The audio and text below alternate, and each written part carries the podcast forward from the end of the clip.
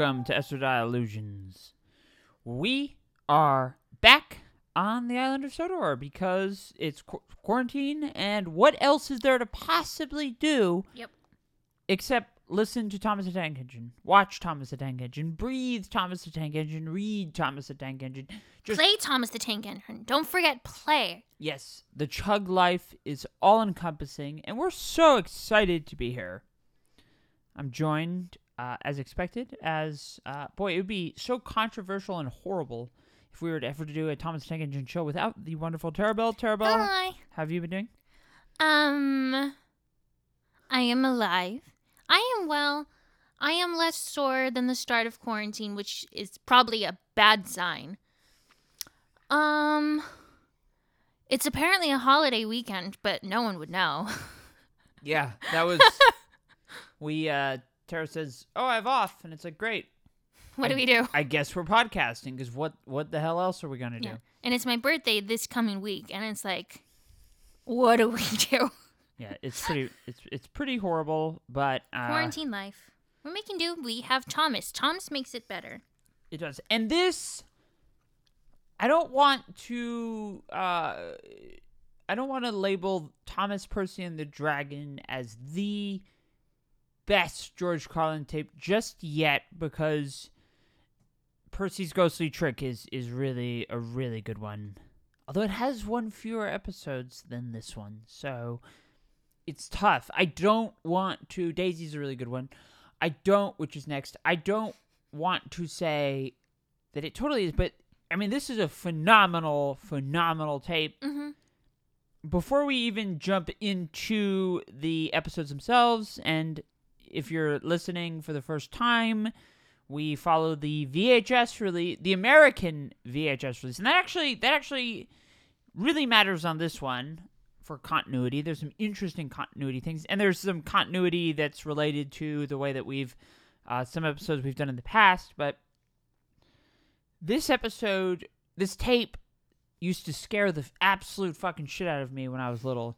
I as a as a wee lass would call this episode. I would say uh, not the dragon. I would mispronounce it as the dragon. Yeah. I was very scared.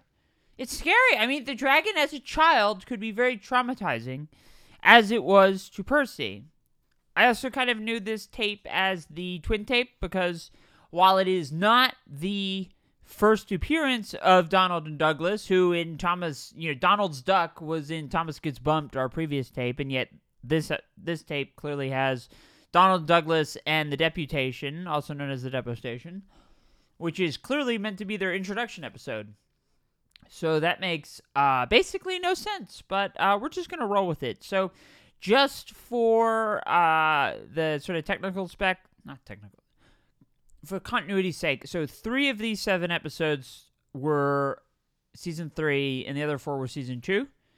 So, for American and British listeners, uh, that means that all of them, none of them have Ringo Starr recordings for the American version because Ringo Starr for the earlier tapes would do an American and a British with freight car and truck being yeah kind of the big the big difference. Uh, because we can't teach our American children British words. I actually I gotta say when I was in Australia doing study abroad in 2012, so like eight years ago.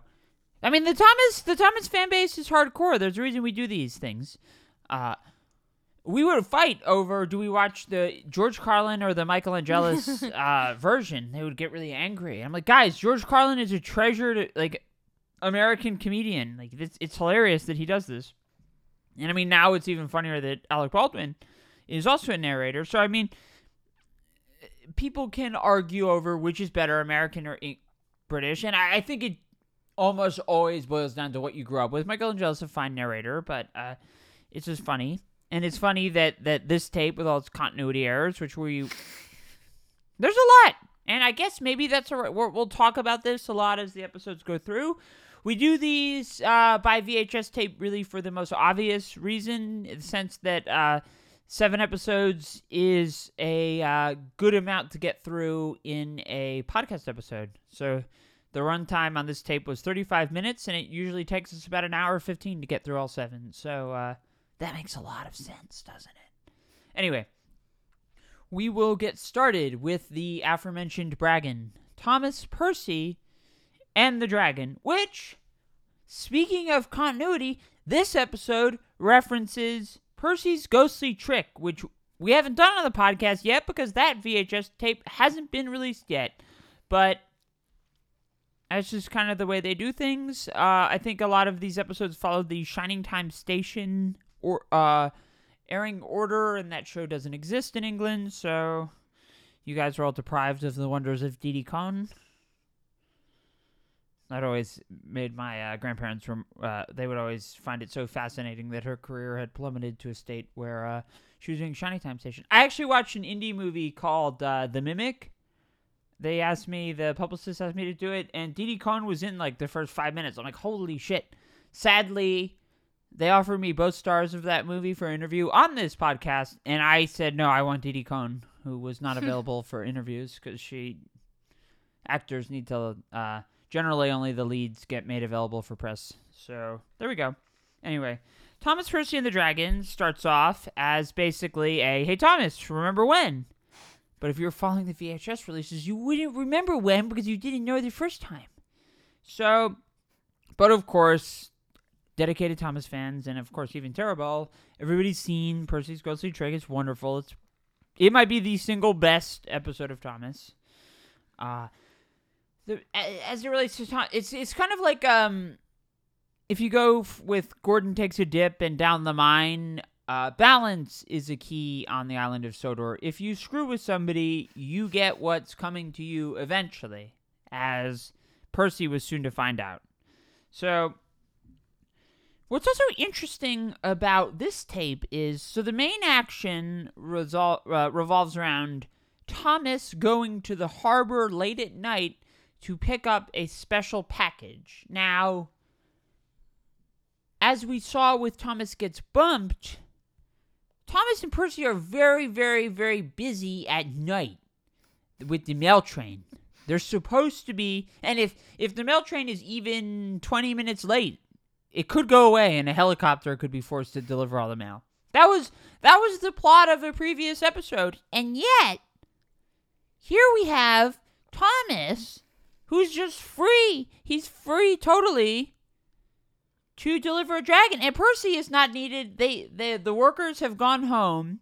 Percy is stuck on a siding because this the signal's jammed life goes on even though the two key cogs of the mail train are both otherwise incapacitated otherwise incapacitated for the for the whole night do you think that makes a lot of sense tara No, it doesn't. no and it's it's i mean for con it's funny because we have we have an episode these engines don't generally there are there are incidences that get mentioned like uh in Donald Douglas, the James and the Tar Cars, James makes James and MS was mentioned. Sometimes continuity matters, but um, so we have Thomas going to pick up pick up the dragon, who needs to be. I mean, it, it's helpful that they lit the dragon. You'd think there'd be some kind of covering on the dragon though, because Hmm. Thomas Thomas was pushing that dragon around for like A se- day. yeah, a whole day, and it didn't get dirty. The and wind. it's paper. This is in England, where like you've got sea air first. Like they were at the ports. You've got sea air, just general rain, weather, misty weather. They're on that an thing island. would be dead. Yeah. It doesn't get blown away. It's very sturdy. And they light it so it's convenient. What also might be convenient if Thomas was pulling the train versus pushing it. Uh, he is a tank engine, so pushing and pulling uh, are, are within the world of Thomas meant to be seen as kind of uh, interchangeable for a tank engine. but it's still a little odd. And uh, Percy, I think probably Percy's cutest moment is when uh, Percy's driver is like, "Oh, they'll have to fix it in the morning," and Percy's Bye. like, "Where are you going?" And he's like, "Home for tea." And Percy's like, "What the fuck, dude? He Don't should leave-" have brought tea back for poor Percy. Do you think the driver should have spent the night with Percy? Honestly, yeah, that's what you do. You go down with your ship. Well, I mean, he's just kind of stuck on a siding. It is kind of sad as all the other engines are like, "Bye, Percy. Have a good night. Have a good night on your siding. And he gets scared by an owl. And then there's a mysterious sound, and it's just a cute owl. But Percy's Percy's just gonna keep his eyes shut until his driver comes home. That's kind of sad. We've got our poor scared little Percy. And then he's woken up by Thomas and the dragon. Now the the weirdest part about this is just just the camera angles because they show Thomas passing by Percy twice. And the second time that Thomas is passing Percy, there's clearly a platform in between the two, even though Percy's on a siding where there's absolutely no platform anywhere. So and we don't tend to point out a lot of the goofs. You can go online and there's goofs listed everywhere. That one is like very, very, very obvious. I will point out it's funny that you say that we don't point out a lot because it, to me it seems like there are a lot that we still point out. I would love to know just how many there are all the time. Oh yeah, yeah. No, I mean if you go on like if you go on like the Thomas the Tank Engine wiki, each of these episodes there's there's always like to they um well, there's a so there's a listed goof that says on the wiki that the dragon was said to be covered in lights, but it was actually lit up from Hmm. uh, beneath. The steam vent Mhm. goes off too early when Thomas goes by. Okay. Um, apparently, in the in the shot of with Henry James and Duck, Henry's front wheels are derailed and his brake pipe is off. Like this is stuff that I didn't notice, and we don't really mention. We these episodes would be triple the length that they are if we spend a lot of time doing. I like I like to talk more about narrative goofs or Mhm. the savagery Yeah. of these engines. But uh, the platform between Thomas and Percy as a child, I remember that being something that I even then I was able to look at and sort of think to myself, "What the hell's up with that?" So Thomas Thomas scares him. I mean, if I'm on a siding and I'm woken up by a passing dragon, well, I was a little kid and I knew this was fake, and I was still like, oh my, like just rampant anxiety at the dragon. It was dark. Uh, There aren't that many of these episodes that take place in the dark, and the Mail Train's probably the only one where it's not really eerie at night. Like even the Flying Kipper, you've got the derailing. It's scary. Who cares? This is good cocoa. That kind of stuff. Yum. But so Percy goes around, nobody believes him. I mean, would you believe Percy if he's like, I was on a siding and there was this dragon that Why did no one else know about it? That's a good point. Like these drivers gossip, the trains gossip, and no one knows that one, there's this like parade festival happening with a giant Chinese paper dragon, and that Thomas has been driving it around all day. No one else told him. Yeah, it's it's it's absurd. And do they have like staff meetings with the drivers? Because this is something that the driver would have been able to tell Percy also. That's a good question. Nobody believes him. Um, Thomas though is pushing the dragon around, basically a full day later. At, at least, Yes. at least like sixteen hours later, Yes. for no reason. There's also so, something that's always bothered me, and when you when you bought the Thomas Percy and the Dragon, uh, like the the wooden trains, it comes with a flatbed in the front. I think it does. Maybe there's just another flatbed. And there's a flatbed that Thomas is pushing around at night. I later learned that that flatbed. Oh, and so the flatbed disappears. Something that's always always bothered me was when Thomas is pushing around the dragon uh, in the daytime, there's no flatbed. He's just pushing around the dragon by itself, which seems kind of odd if you're like transporting carnival stuff. That that dragon would be the single thing. Like it makes sense that there's something in front of it that's just like other things that the dragon needs, not just like you have a tank engine pushing around a paper dragon for most of a day. Later learned that that flatbed that's in the shot is essentially holding a battery pack which is powering the light up of the dragon. So it's not there in the daytime because they don't need it. That's that's it's just absurd. I mean that that was something else that I picked up. I want I always wanted to know where the hell the flatbed went when I was little. Like why why did Thomas where did Thomas deliver this flatbed that the dragon didn't also get delivered? That really bothered me. But uh I actually really like the end of this episode where they talk about if we're not afraid to talk about when we're afraid, that means we're really brave. Now, you, the audience, I told you that as a child, this scared the shit out of me. I am very brave because I told you that. I just want you all to remember how brave I am. Do you think I'm brave, Tara? You are. Thank you. Anyway. Um do we have anything else to say about I mean this episode's hilarious. Uh, As the plot goes, it's basically settling the score of po- Percy's ghostly trick, which Woolly Bear, which on the VHS of Percy's ghostly trick also kind of does. So it's a little odd. We'll talk about the balance more of that. I think Percy's ghostly trick is two tapes away. So that'll be interesting to talk about. Um, do you have anything else to say about Thomas Percy and the Dragon? No, it was it was pretty like there wasn't much of a plot in it. It was cute. I just like how the other. I would have loved to follow up where the other dragons, where the other engines realized that there was in fact a dragon. Yeah, yeah. He should have been vindicated. Because he's like, no one believes me, and as he's saying that, Thomas is driving right under him with the dragon. That bothers me that he's just fooling around with the dragon constantly. Anyway. Donald and Douglas, which is clearly clearly takes place before this episode. like you can just tell they're they so Donald and Douglas have numbers 9 and 10 and we've noted I I've noted the value of the 8 I, I'm not going to go through them. Thomas through Duck with uh, Percy James Edward, uh, Henry Gordon, Toby. I, I've named eight, I think. Thomas. There we go. Uh, so Donald Douglas are nine and ten, and they're in Thomas goes. T- Thomas comes to breakfast, which is on Tenders and Turntables, the second tape. And that that sequence, so like you need you need Donald Douglas to really understand the end of that episode, but then you also need that episode to understand Daisy, which is the next tape. So it doesn't make any sense that they're that far apart on the release schedule. Because Daisy is essentially a direct sequel to Thomas Comes to Breakfast. So Donald Douglas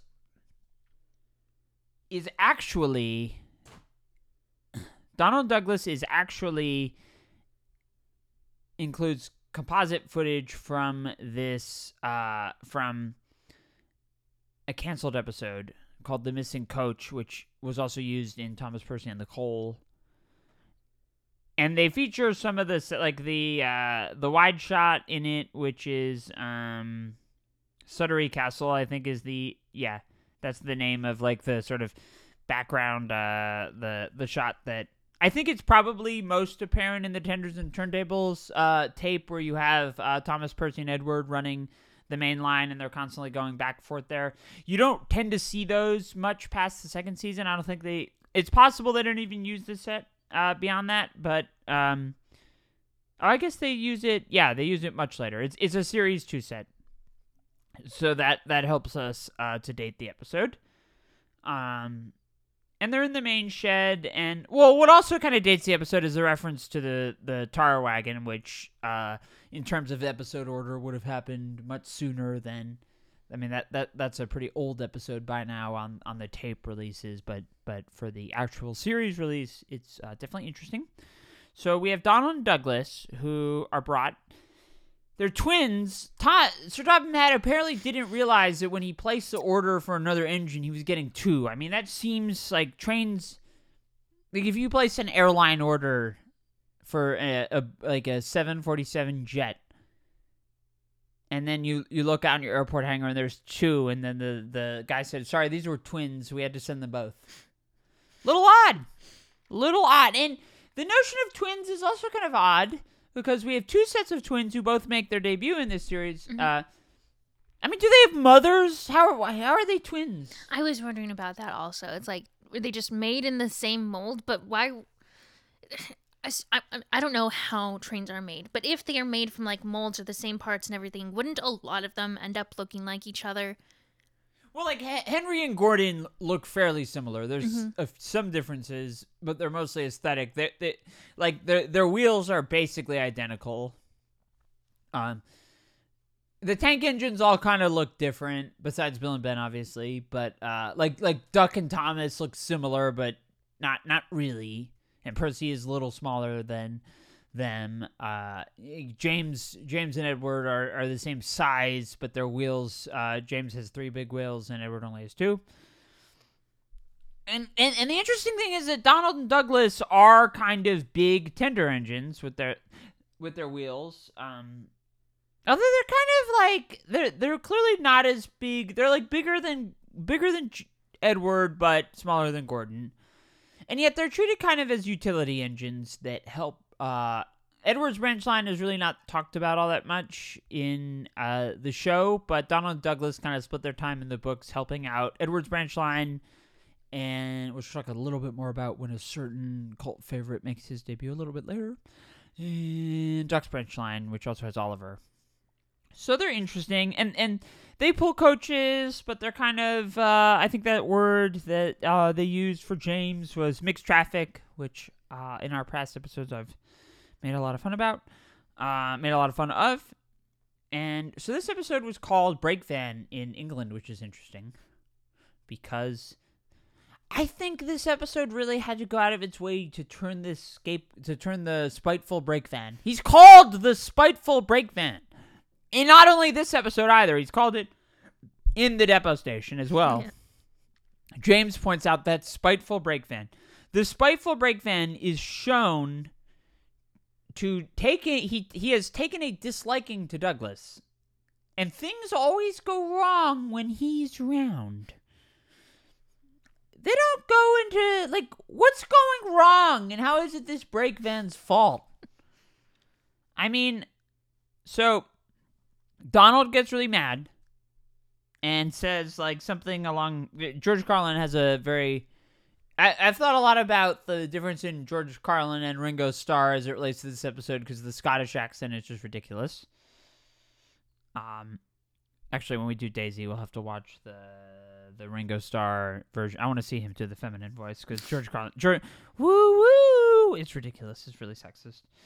So Donald says something along the lines of like, "Spite doggy to you, take that," and just and he bumps him. So the driver has has Donald uh, be physically abusive toward the spiteful brake man. What do you what do you what do you think about the way that that sequence played out?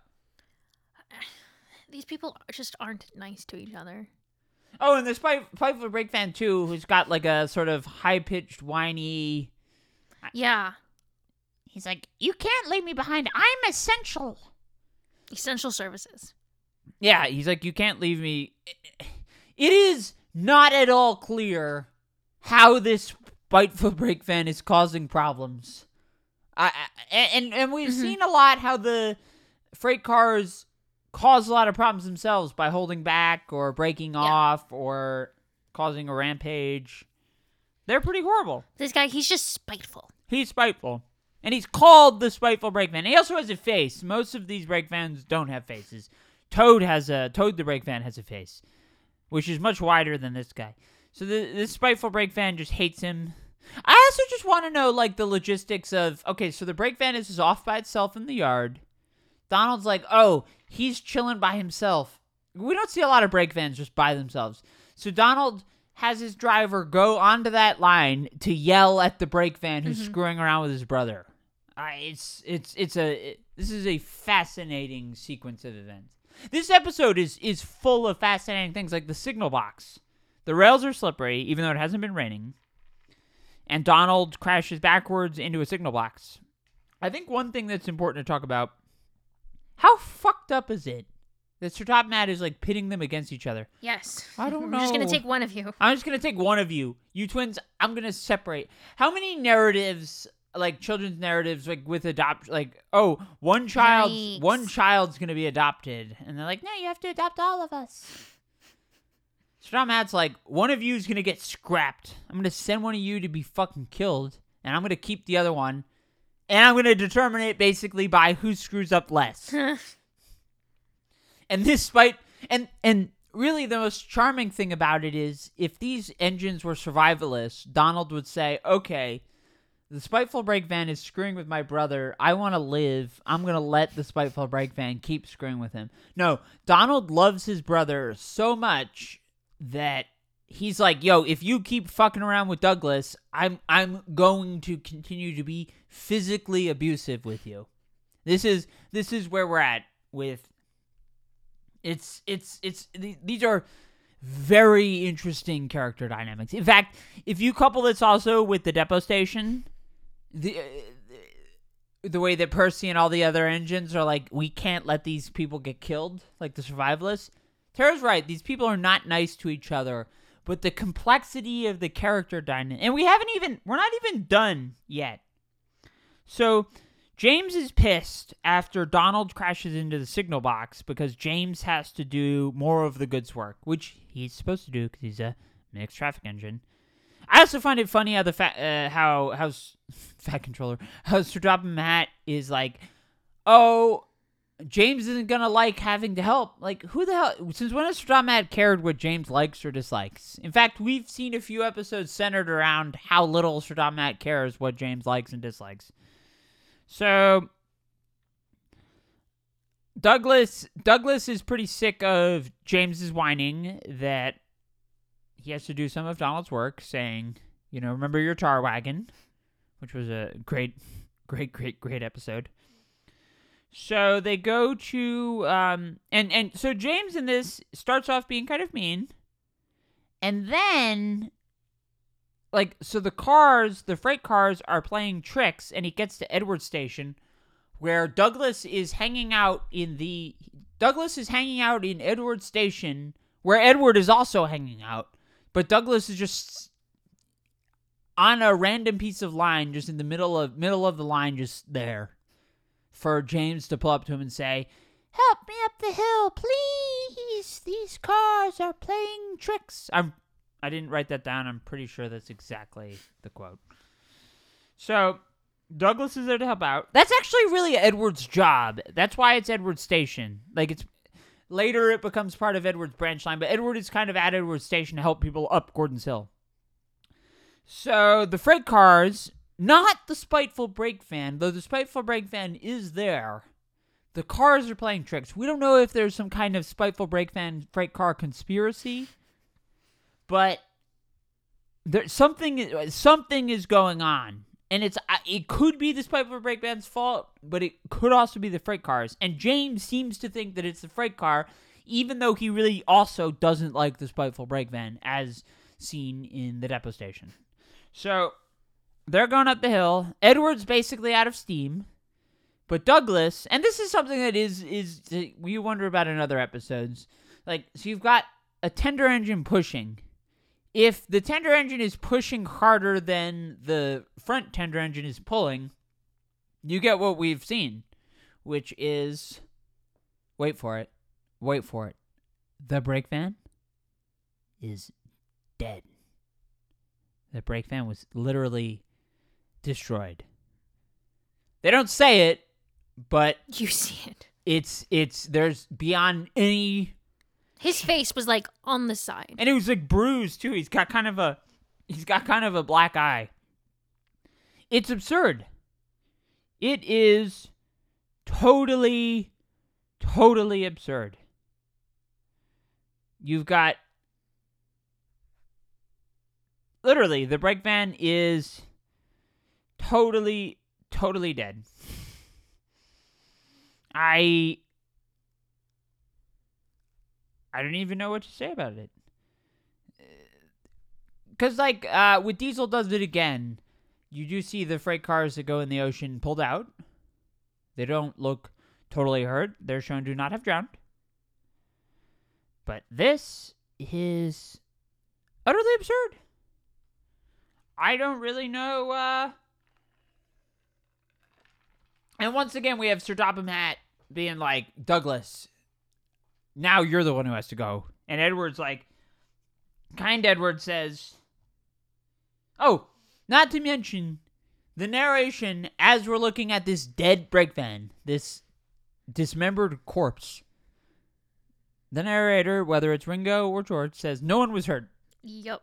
No one was hurt. Except the spiteful brake van, Spiteful who Brake was totaled. is totally dead beyond a shadow of doubt. So, uh, yeah, that's, um, and Kind Edward is like, no, Stop Matt. Douglas was grand. Edward was out of steam. I heard how hard he was working, which he totally didn't hear. Let's be serious. He did not hear that from his station. And what's he doing at his station in the middle of the day, just sitting around? Why wasn't he helping? If if Edward had murdered the spiteful brake van, Douglas wouldn't. Maybe Donald would have been sent back. Because this this even the score. Talk about sort of balance. Donald crashes into the signal box, and Douglas murders the least liked brake van in Thomas Tank Engine history. I don't know. I guess maybe there was a brake van who died with the flying kipper with Henry crashed into it. Who cares? This is good cocoa. anyway, it this is uh yeah. This is a I, I, who is the scapegoat? Was Douglas the scapegoat or was the spiteful brake van? Who Oh, was the, the brake van. who was who was in the fault here? I just like where do we assign blame? You have any idea where we assign blame here, Tara? I'm going with like probably the workers. What did the It's work? the humans here. I mean, The brake van is dead. Yeah, nobody cares. I mean, who was in And maybe even Sir Topham Hatt is at fault for like causing all of this competition between everyone. and the anxiety. yeah. These things have anxiety, literally. Yeah, I mean, he, Sir Matt does appear to kind of be going out of his way to to cause trouble, especially with James won't like that. I'm going to send one of you away, and not only that, the other engines will hate you, Donald Douglas. You'll be alone and hated. Yeah. And we see kind of a, a different Sir Topham Hatt in the next step. So, with uh, the deputation, and this is a two-parter for all intents and purposes. So, when we go to the deputation, also as Henry said, a desperation, which makes sense because when are these engines going to school? They don't learn. Wor- like these are complex words. I, well, a five-year-old is not supposed to know what deputation means. And actually, honestly, the show doesn't really do a good job of explaining what deputation means either. Mhm. A, dep- a, a, a deputation means when you go and talk to Sir Topham Hatt. That's what, uh, yeah. Edward says we need uh, a, a deputation. Of course, the question is, what is uh, uh, desperation? It's when the engines tell Sir Topham Hatt that something's wrong. That's not what a deputation is. Maybe that is what a deputation is, but de- we're gonna stop saying deputation. Which which is your favorite? Deputation, depo- Desperation. Desperation. Okay, that's that's interesting. So, the spiteful brake van. As we go on, we remember. Okay, so there's snow on the island of Sodor. Now, one thing that I have always wondered also, so you have Donald and Douglas with their snow plows. Now, Thomas is not wearing his snow plow because we all know he, the snow plow gives Thomas dysphoria. He doesn't like it. But Don and Douglas have their snow plows, and they're going backwards with, and there's a van that's in between them. I've always thought it's kind of ridiculous that they were paired back to back because that means that one of them is not able to clear any snow when they're going. Like if you had both of them on on like next to each other, you could clear more snow. Tara had an alternative theory. Do you want to share your theory? I thought that it would just make sense to have him from behind him, like facing forward or not. I, I, I think even if you had him facing forward, he wouldn't really be able to push much snow. You've got someone out front doing that already. I, I don't think it would do much. Also, if he was pushing snow from behind, it would get under the wheels of the people in front. So when I was like little playing with the trains inside Barnes and Noble, like you would have them going back to back so they can like pull each direction and they're facing on the outside. And he just gets a better view of the route that way. Then he's not looking at this car's butt as he's driving.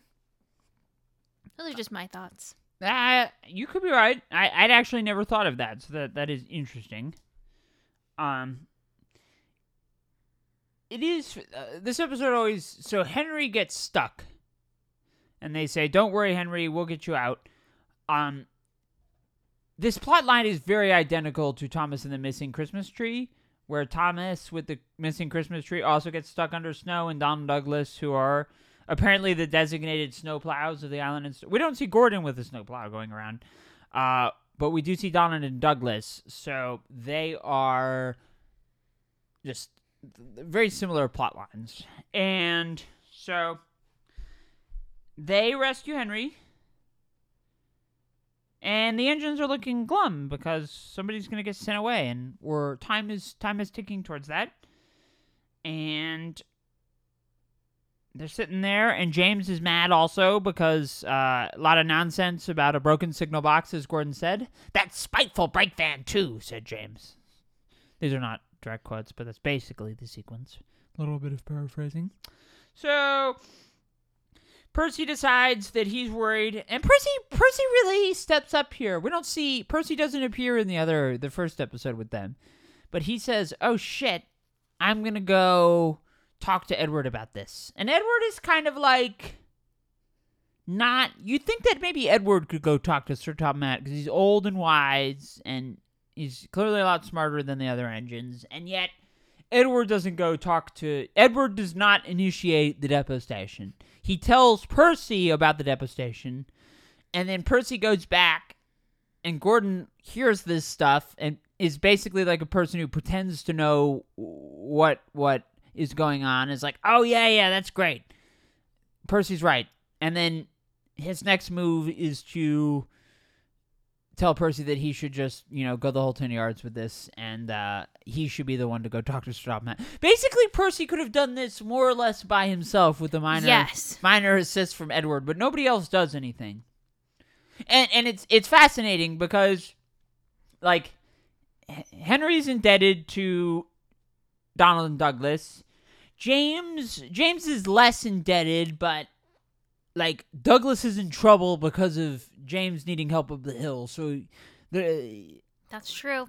there is there is and I'm not I'm not saying that James is in the wrong for not stepping up for the deputation, but like he probably should have. Although maybe I mean Sir Matt really hates James. I think I think if you ask Sir Matt who his least favorite of the core eight or even the core ten would be, I think James would be the obvious pick. Just so many episodes revolve around the idea that Stropmat is pissed at James because James like overextended himself because he was has a Napoleon complex with regard to James does have a Napoleon complex, but it's usually toward Gordon, which we even see in time. They make fun of that in Time for Trouble. There was the one where James is going around lying, saying that the cars are that the express is for him and that Gordon uh, Gordon has to pull a dirty freight train, and he's just saved because of that man who needs a ride is just standing around skeeving. He gets a nice letter. Anyway, so Percy's got. I love you. So the the faces in this episode are kind of odd. They almost look kind of like computerized, especially in the Thomas Yes. Percy and the Dragon episode. They looked a bit computerized. Uh but Percy, I love Percy's smug look, where he's kind of like his eyes are sort of uh, half open and they're looking to the side, and he's looking very pleased with himself when he says, "What we need is uh, uh, a deputation." So Percy goes to talk to Sir on top of Matt, who's just kind of standing there, and I think I think a lot of this episode revolves around Sir Top Matt really desperately trying to save face because the engines literally they're all even Percy who, is not really all that affiliated with Donald Douglas they're all scared shitless of the death of this engine these engines or one of them. And what's also messed up is that he painted their numbers on already. And he says, I'm going to get rid of one of you. yeah what's he gonna do? Get rid he's painted 9 and 10 on. If he sent Donald away would he Don, Douglas become 9 Douglas has number 10. Pretty messed up. It's it's messed up. So Sir Dropomat, as Percy's talking, he paused impressively, which just makes you wonder if the narrator is just like in Sir Dropomat's pockets. I mean, he's a rich man. who is who is framing this narrative? We talk a lot about how the narrative seems kind of oddly framed. So and also you gotta wonder what the drivers are, how- what their part of this. Like, is Percy's driver as invested, or is he just doing this on Percy's behalf? I don't know. And who's paying the therapy budget for these engines? Like, seriously. Wow. Yeah, so and I guess also like the the this episode is kind of the narrative is in a lot of ways framed around the idea of like dealing with the fact that there was like trauma left over from the first episode, which was like a cliffhanger of who's getting sent away. This is like the engines really desperately trying to save it. What I really hate is that, like, in some ways, it makes sense that their fate is tied to their usefulness because Yes. these engines are there to work. And they're also a team. Yeah, the Steam team. Tara didn't know that the Steam team was actually like an officially licensed like term for Thomas. They are all in this together. Yeah. So it is tied to usefulness. But uh so Matt he's kind of coy and he says, you know, you should get a new coat of paint and then they're like, Does this mean and Strat Matt is like about to say, but they also start whistling. Which may have been like uh oh, too late, you said they could say, sorry, we're all Mhm. cheering now, you can't go back on your word, too late, too late. I don't know. Like if you tell a kid that they can get something and you, there's no way you can say, "Oh, no, sorry." You gotta follow through. Anyway, do you have anything else to say about this episode? I think we've covered it. It's pretty messed up that Sir Topham Hatt wanted to scrap them. All right, I have horrible, like Sophie's choice type question, just Oh, to no. pose to Tara. If you had to send home one, which one would you send home? No, you can't do that. They're What? twins. which one would you send back? Sir Topham Hatt. Interesting. Donald and Douglas are a pair. They can't be broken up. I would probably send Douglas back if I just had to. And I'm only supplying that as an answer because I posed the question. But Do- to me, Donald going to like abuse the brake van for screwing with his brother is like the key MVP move of this event. Like, like Doug Douglas. And, and Douglas actually, to be fair, Douglas does make fun of James for whining and being like, a lot of lot of stuff and nonsense about some tar wagons. Like fuck you, James. So I don't know. It's an unfair question that I had to pose anyway, and I gave you an answer because I I I've created this situation. So there we are. Anyway, time for trouble, which is a very adorable. This is not like a when when I saw that this episode was on on on the docket, I'm kind of like, okay, maybe maybe I mean this this tape doesn't have a bad episode, but Time for Trouble is is probably the the week one of the seven. The weakest of the seven. It's not really it's not a weak episode. But Toby I Toby is so great. And it's great like we haven't seen we haven't gotten a Toby centric episode in a while aside from like he's a major character in, in the Ma- Mavis episodes and he's he's kind of a dick to Mavis. So like he doesn't come out looking that great. This episode is just great though because Toby Toby does nothing wrong. He's old and he needs to have his parts mended, and he's he, he's sad because he can't bring Henrietta with him to the works because Henrietta needs to uh, do other things, and they're clearly, I guess, supposed to be on Thomas's branch line because they make a big deal about Toby being on the main line, and also it is kind of odd that Percy takes over is is looking after Henrietta, but Percy's just pulling a train that's just Henrietta. Like I Percy's Percy's got big jobs. He works in the harbor, he's on the mail train. Does he have time to just pull this single single you'd think that they would um You'd think, and actually, speaking of that, this episode makes a big deal out of the fact that it's busier than ever, and there's more trains. So why is Percy just pulling a single coach at one point? That doesn't seem like a great use of a timetable that's already overloaded. You know what I mean? Mm-hmm. It's a strange situation. So little Toby, I mean Toby's adorable. My grandmother, who is uh, deceased, loved uh, Edward and Toby, so I always smile when I, I love Edward and Toby centric episodes. They're the two old guard, and they're just fun. And this is vulnerable Toby. His water tank is uh is tough. He's small. he is small, but he's so cute. Uh, do you like Toby? I do. He's so sweet. He is sweet. And so he's sad about Henrietta, and he's going on the line. And unfortunately, the signalman is a giant douchebag who doesn't let Toby. Toby's thirsty, and he has a smaller water tank. Like, nope, you can't drink. No, you can't have any water. You, you have to go. James is uh, pulling the express because uh, it's like really busy, and James has to uh, do Gordon's work because apparently Gordon was overworked. I don't know. This it is interesting to think about the the why this episode needed to emphasize the fact that it's busier than ever, and Gordon also simultaneously needs a break. So James has to pull the express. James pulls the express sometimes. That he's he's really the backup express person. Sometimes Henry, we've talked about this dynamic before. It's it's it's I don't see why they needed to like have more trains, but then also you got Percy just pulling Henrietta by herself. Henrietta has no face still, so just gonna mention that. So Toby gets stuck on the main line. And could have totally been there could have been a serious accident, but Percy's just kind of screwing around.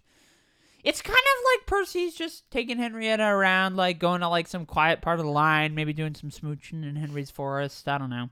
You think that's probably what he, Percy was doing with Henrietta? Possibly. Maybe we need to look into a Me Too, Me Too allegations against Percy for Henrietta by Henrietta. Do you think that's probably likely? Um, that's that's pretty brutal. So, James is in this episode to be a dick. James is a dick. I mean, let, we haven't even gotten the Edward exploit, just savagery. They're just mean. Uh, James James is in this episode to look bad. He wants to be important, and then he finds out that he has to push Toby and pull the express. Now, when Gordon pulls the express, it's three coaches. When James pulls it, it's two. Maybe that's why James gets his. nipple- Na- James does occasionally pull. Um, James does occasionally uh, pull a three coach express. I'm just mentioning it because uh, it's certainly interesting. James has to, uh, which is an interesting situation where you got an engine that's out of steam, and James has to push that and pull an express. But I mean, that's the way it goes. It's better than dying. It is just funny that Toby is uh, stuck on the line, and, and Percy he's on the main line, and yet Percy is pulling Henrietta on the main line. I'm gonna stop talking about how that's weird, but it's just it's it's just so like you don't see shots of Toby on the main line with Henrietta like that. Just it doesn't make any sense that like this train would exist there. But here we are, and James is there to be a douche to Toby, and then he's also just there to be a patsy for these children who are hanging out on the train Mhm. platform. Like these, Oh, you're so weak. yeah, you're so weak. You had to have Toby pull you, which is an obvious joke, but I just think of like, so I grew up. I grew up basically about a, a five minute walk from our train station. Actually, when I was the age that I was watching this, I lit my grew up at my uh, grandparents' house, which was ten houses down the street, which was a two minute walk from the. I spent a lot of time at a train station. Long, long story short, you don't need the history of my childhood. I used to love to go down and look at the when when I took when when Tara and I went home to uh, see uh, when we went to the East Coast to see my uh, childhood uh, town where I grew up.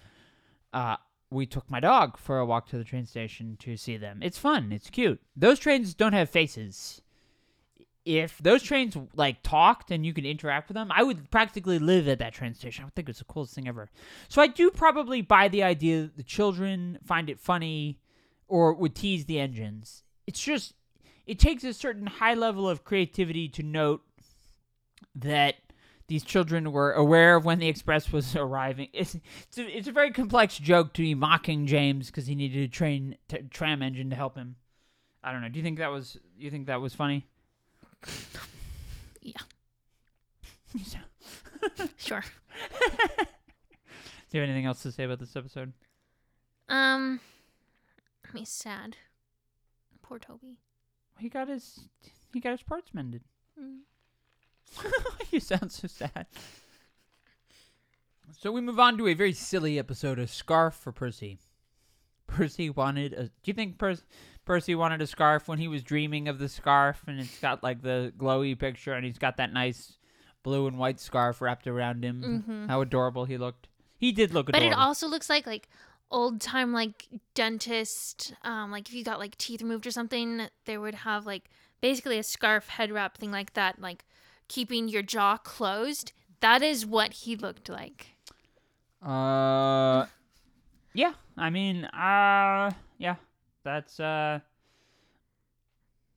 You are not wrong.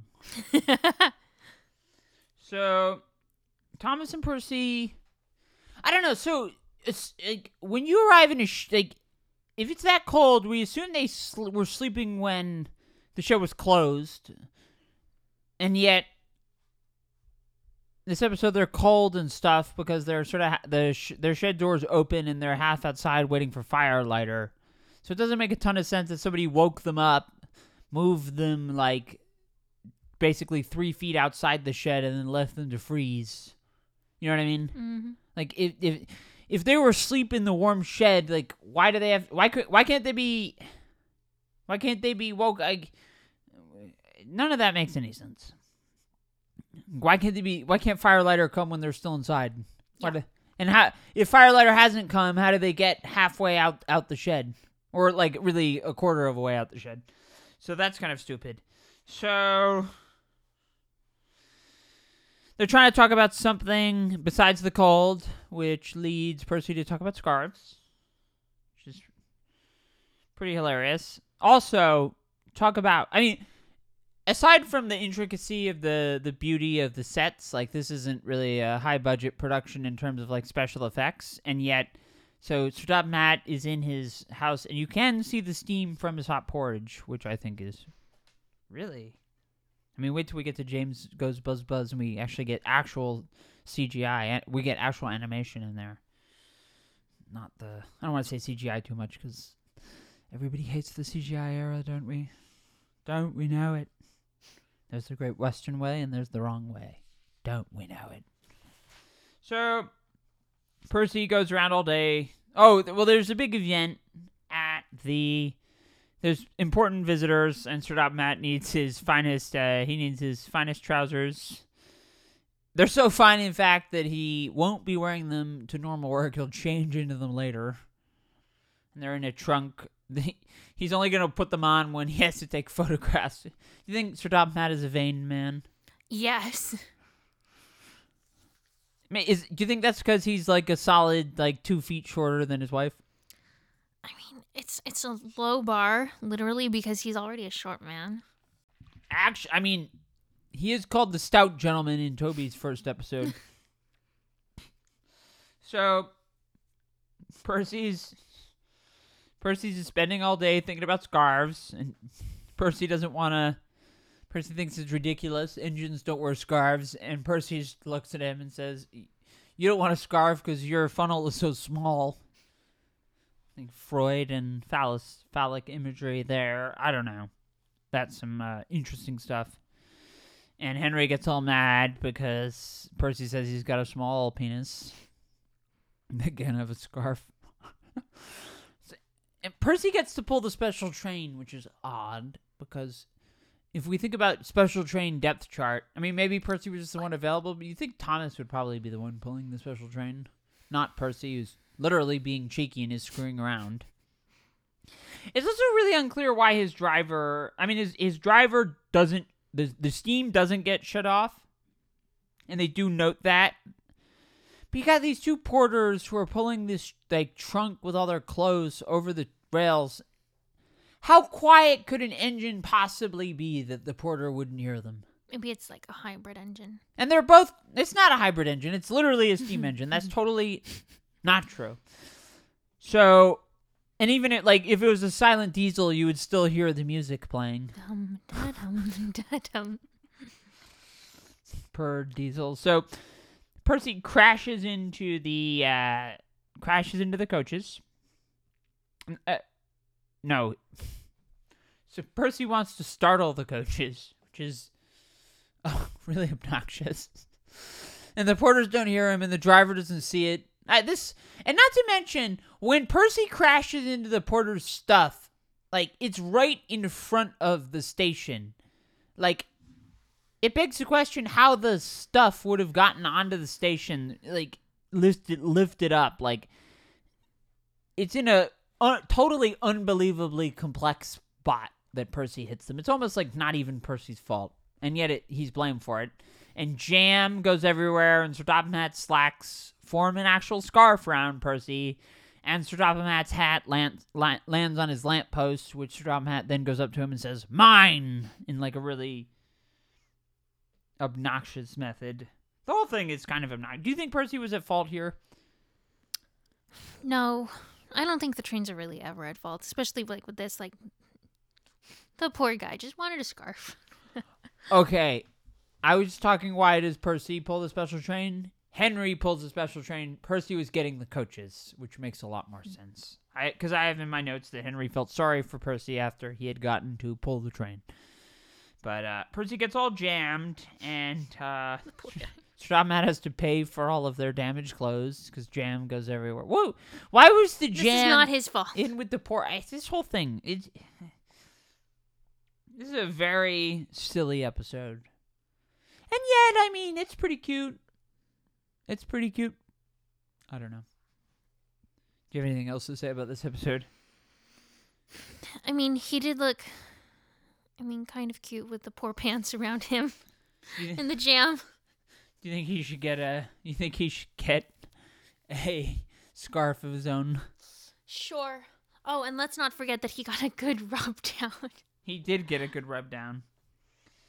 Yeah, it's uh. I do like how the narration said that the uh, trousers were coiled lovingly around him. Mm-hmm. The adverbs in this narration are just uh, very um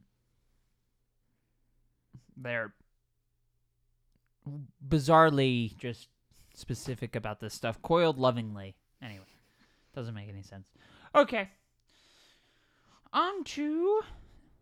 So we had two sets of twins who were announced. In the first, we had Donald Douglas introduced. Now we have Bill and Ben. So, like Mavis, Bill and Ben are not really the property of Sir Topham Hatt. They work for the China Clay Company. And yet, I mean, that distinction is definitely way less significant than uh, Mavis, who is is supposed to have uh, a specific other manager, and Bill and Ben are kind of under the control of uh, BoCo and Edward. So we see the old cars that they're pulling around that look a lot like the ones that Diesel totally destroyed in uh, Diesel's Devious Deed, maybe? I think that could be the episode. Uh, the first of the Duck Diesel trilogy, which is definitely not Pop Goes the Diesel. Maybe it is Pop Goes the Diesel. Yeah, it is Pop Goes the Diesel. There we go. So I'm glad we I'm glad I worked through that one because I don't want to get comments. Oh, you got it wrong. Not that I think anybody would do that. So we meet Bill and Ben, who are just kind of tank engines, who are they love to screw around, and uh, they find that their China clay cars are missing, and there's a patch of oil on the ground, and they realize that there is a diesel. And I mean, a diesel is an unfair term, but the the d- diesels in within the context of the show are treated essentially as diseases. They're mm. in negative context. It's very hard.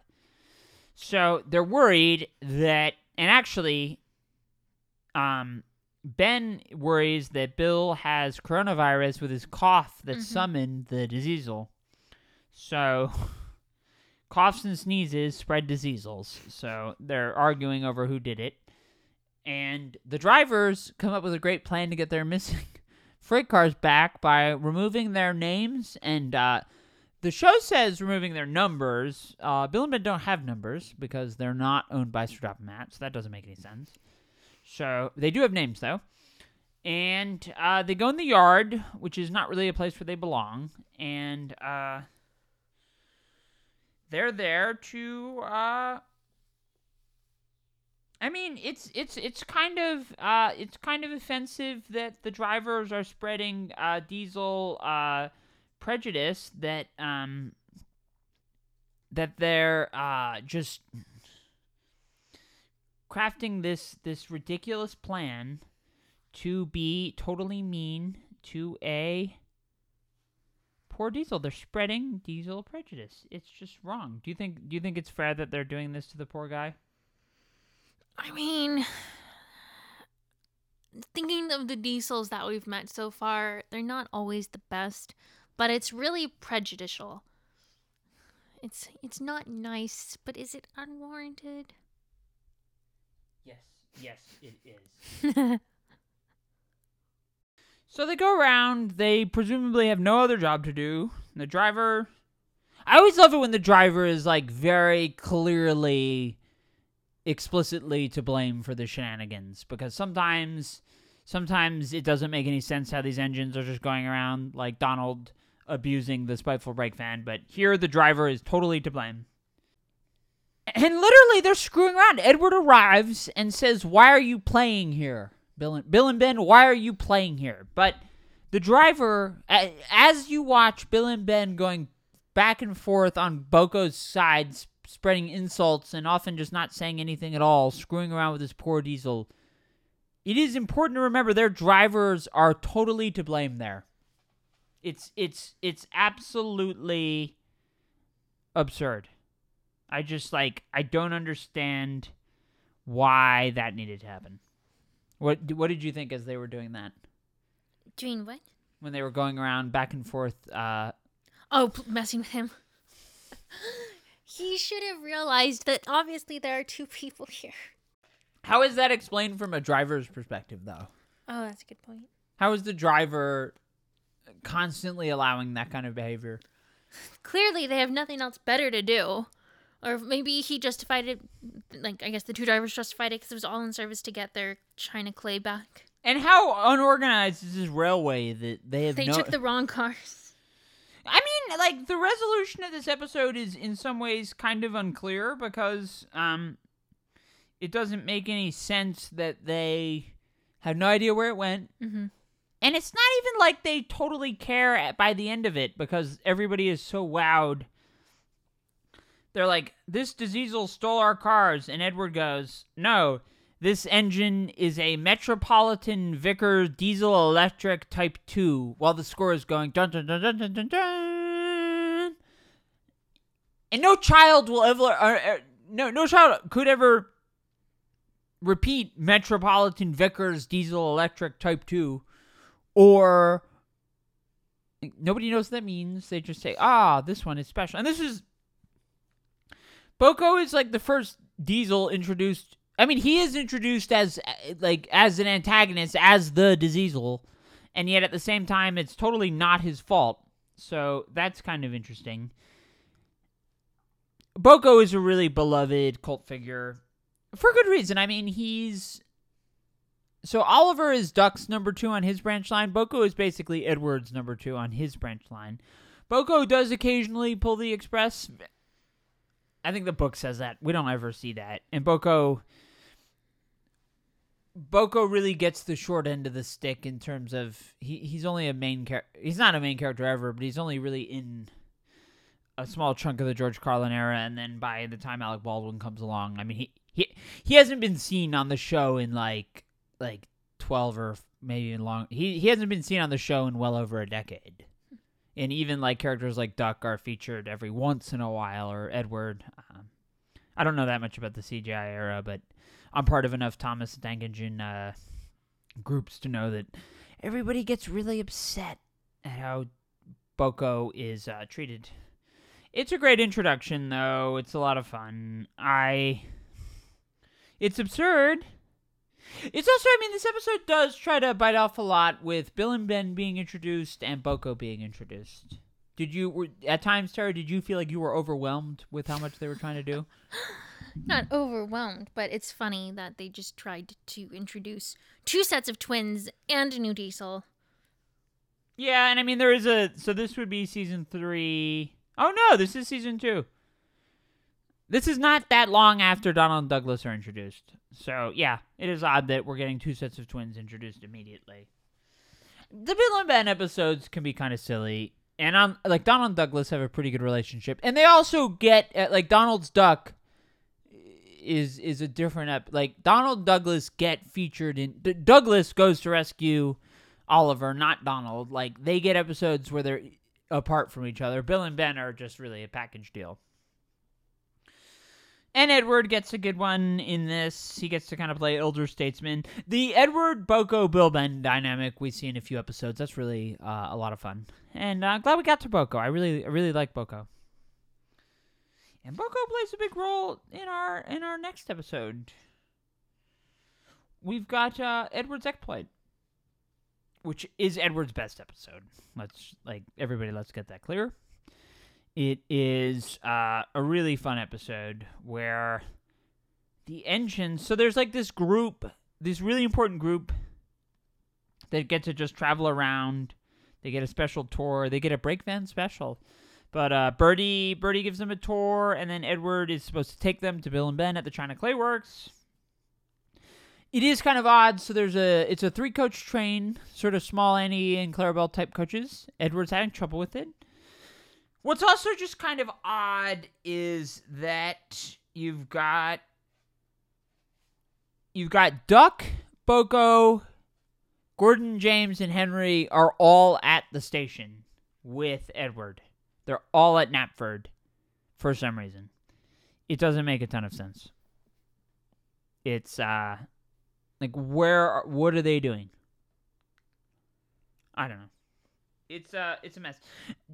What did you think of when Gordon, James, and Henry were all just being like Gordon says that Edward should be preserved before it's too late. He's too old. He should be retired. It was sad. These people are so mean. They are. They're just He's so trying to do his job. he's had like he's clearly having trouble pulling like he's he's he's puffy he's blushing Red faced as he's just starting, trying to get started. yeah and he's i mean edward is kind of the elder statesman here he's just kind of like nobody wants to help nobody wants to and you got you've got you got BoCo and Duck who are just basically like, yo, guys, eat shit. Edward's worth more than all of you. It's like the end of the Great Gatsby, where Nick Carraway says to Gatsby, "You're worth the whole lot of them." That's like uh, with Edward. And maybe maybe if you had read Gatsby already and you were watching this for the first time, you might think that Edward was going to die at the end of this episode. He does take on a, a lot. So he goes to uh, he goes to the China Clay Works to. Here's what doesn't make sense. We know that we know that these visitors don't have all their luggage because like they need to be brought back to the station, so it doesn't really make sense that it'd be brought with them with Edward. And yet, so this heavy train that has three full coaches that Edward struggles to pull, and we've seen Edward pull pull coaches. Edward's a tough guy. He's struggling to do that, and yet all of these passengers fit into two brake vans. They all fit into the two brake vans that Bill and Ben take around. So how heavy could Edward's train have been? These are questions that we need to think about, people. Do you have do you have any expl- Do you think that's a big plot hole, Tara? Yeah. It's uh, it's a mess. So Edward. So Bill and Ben, uh, Bill and Ben have their day pulling them around in the brake van, and the weather gets bad. And Edward's sanding gear isn't working. We don't hear that really ever before. Uh, so his fireman has to stand on the front of Edward in the rain, like totally dangerous, and drop sand in front of them. I mean, I could just like if this was live action, you'd have Tom Cruise uh, Huh. hanging on the front of Edward pouring in the sand. It's pretty brutal. So Edward's wheels are slipping, and there is uh, his crank pin breaks. So they have to remove his side pot, side rods, which means getting started is, is a challenge for Edward. And it's ra- it's actually at this point not raining anymore, as you can see Mhm. and they have to um it's a very interesting uh situation because you've got to uh the heavy coaches edward's having trouble starting them because he doesn't have the side rods to uh maximize his wheels he's he's literally spinning his wheels quite literally that in fact that metaphor when you're spinning your wheels comes specifically from the edwards exploit episode that's where that whole metaphor was made No, that's not true. But let us pretend, for the sake of the chug life, that it was. So the passengers are getting anxious, and they say to Edward, "You uh, will will loosen the coach because at this point Edward still can't get the train started. So they loosen the couplings. They don't use coil and a leather bootlace like with James. They say we'll loosen the cou- couplings so you can uh, use the momentum. You can basically do it like you're doing with freight cars. One coach will help the other. And Edward uh, Edward manages to get that through, and I mean the tension, the dramatic tension, as this old engine is is uh, fighting the elements. He's fighting technology. He's fighting with sand. He's fighting the rails. I mean, he Edward is a warrior. And Sir Topham Hatt is pissed when he gets back because it's late, but the, the passengers are cheering because they know they know what a challenge this exploit was. It's it's remarkable. It really is. It's just uh it's uh Edward is battered, weary, and unbeaten as he gets back. That's what the narrator says. It's pretty remarkable. And a great job. yeah, and BoCo is in the shed, which he rarely is, and he's making he and Duck are making sure that uh, nobody that nobody was um that nobody was talking smack to poor Edward. There is something there is a piece of trivia that I would note. Um so this is a season two episode. Yes.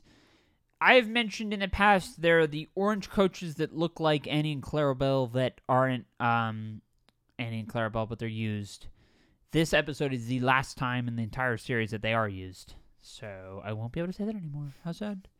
Uh, they're kind of cute. You'd see them a lot. James and Edward would often uh, pull them I don't think it's possible that Hen- I think Henry may have in the early ones, but they also have those smaller sort of greenish uh, trains that, that Edward would use. So um, that's kind of cool. Yeah, this is a fun episode. Did you like Edward's exploit? Mm-hmm. He did a great job. Yeah, and it's nice to see that Edward, um, Edward's kind of the Edward, elder statesman a lot of the time. He's there to, uh, he's he's there to offer advice or to put Bill and Ben in their place or to teach Percy words he can understand. But he doesn't like get to be like the main action a lot. So this was always like really a, a, a fun way to see Edward in his element, being a warrior. I mean, this and oh. I call this the best Edward episode. Is Old Iron a better episode? Where he has to track James down with the with the with the with the coil of uh with the noose of of iron coil and the old iron Edward Edward for some reason is has to catch up to James. Yeah, I don't know. Old Iron, Edward exploit, that's a tough one. I like this one. It's a great episode. And it's great to see BoCo. It's a uh it's a it's a fun it's a fun uh it's definitely it's great to see. And it's also it's great when they talk about the logistics like uh the side rods are not really mentioned all that often. So you get to uh get to learn a little bit about trains. So that's uh it's probably a good place to start. Just uh probably a good place to stop unless you have uh anything else you wanted to mention, Tara. Well, I thought it was interesting that BoCo, who is just introduced, is like sleeping in the shed already and like friends with everyone. Yeah, I mean, some of that has to do with the way the episodes are ordered, but uh, yeah, it's odd. But um, you know, BoCo, BoCo's fun. We'll enjoy BoCo while he lasts, because he does not last that long. That's for sure. By the time we see like Scarloey and Rheneas and all of them, BoCo's Mhm. basically totally out of the plot line. But uh, he's a good. When I think of like the George Carlin era, I think of like I, I think of BoCo a lot. He was like the BoCo.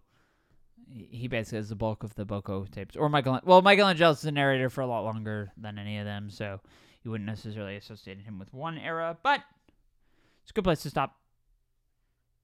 And uh, because it's coronavirus, we will be continuing fast. We have Daisy up next, boy. BoCo gets introduced with such a great, uh, such a great, great introduction. Metropolitan Vicar. Oh, such a long name. They're all impressed by his name. Yeah. Well, Daisy, uh, The sexism of Daisy. That's gonna take up a lot of the next episode. I can't wait for that. it's so bad. It's so bad. Woo woo. Anyway, well, uh, thank you, thank you so much for watching and listening. Thank you so much for listening, and we will see you next time.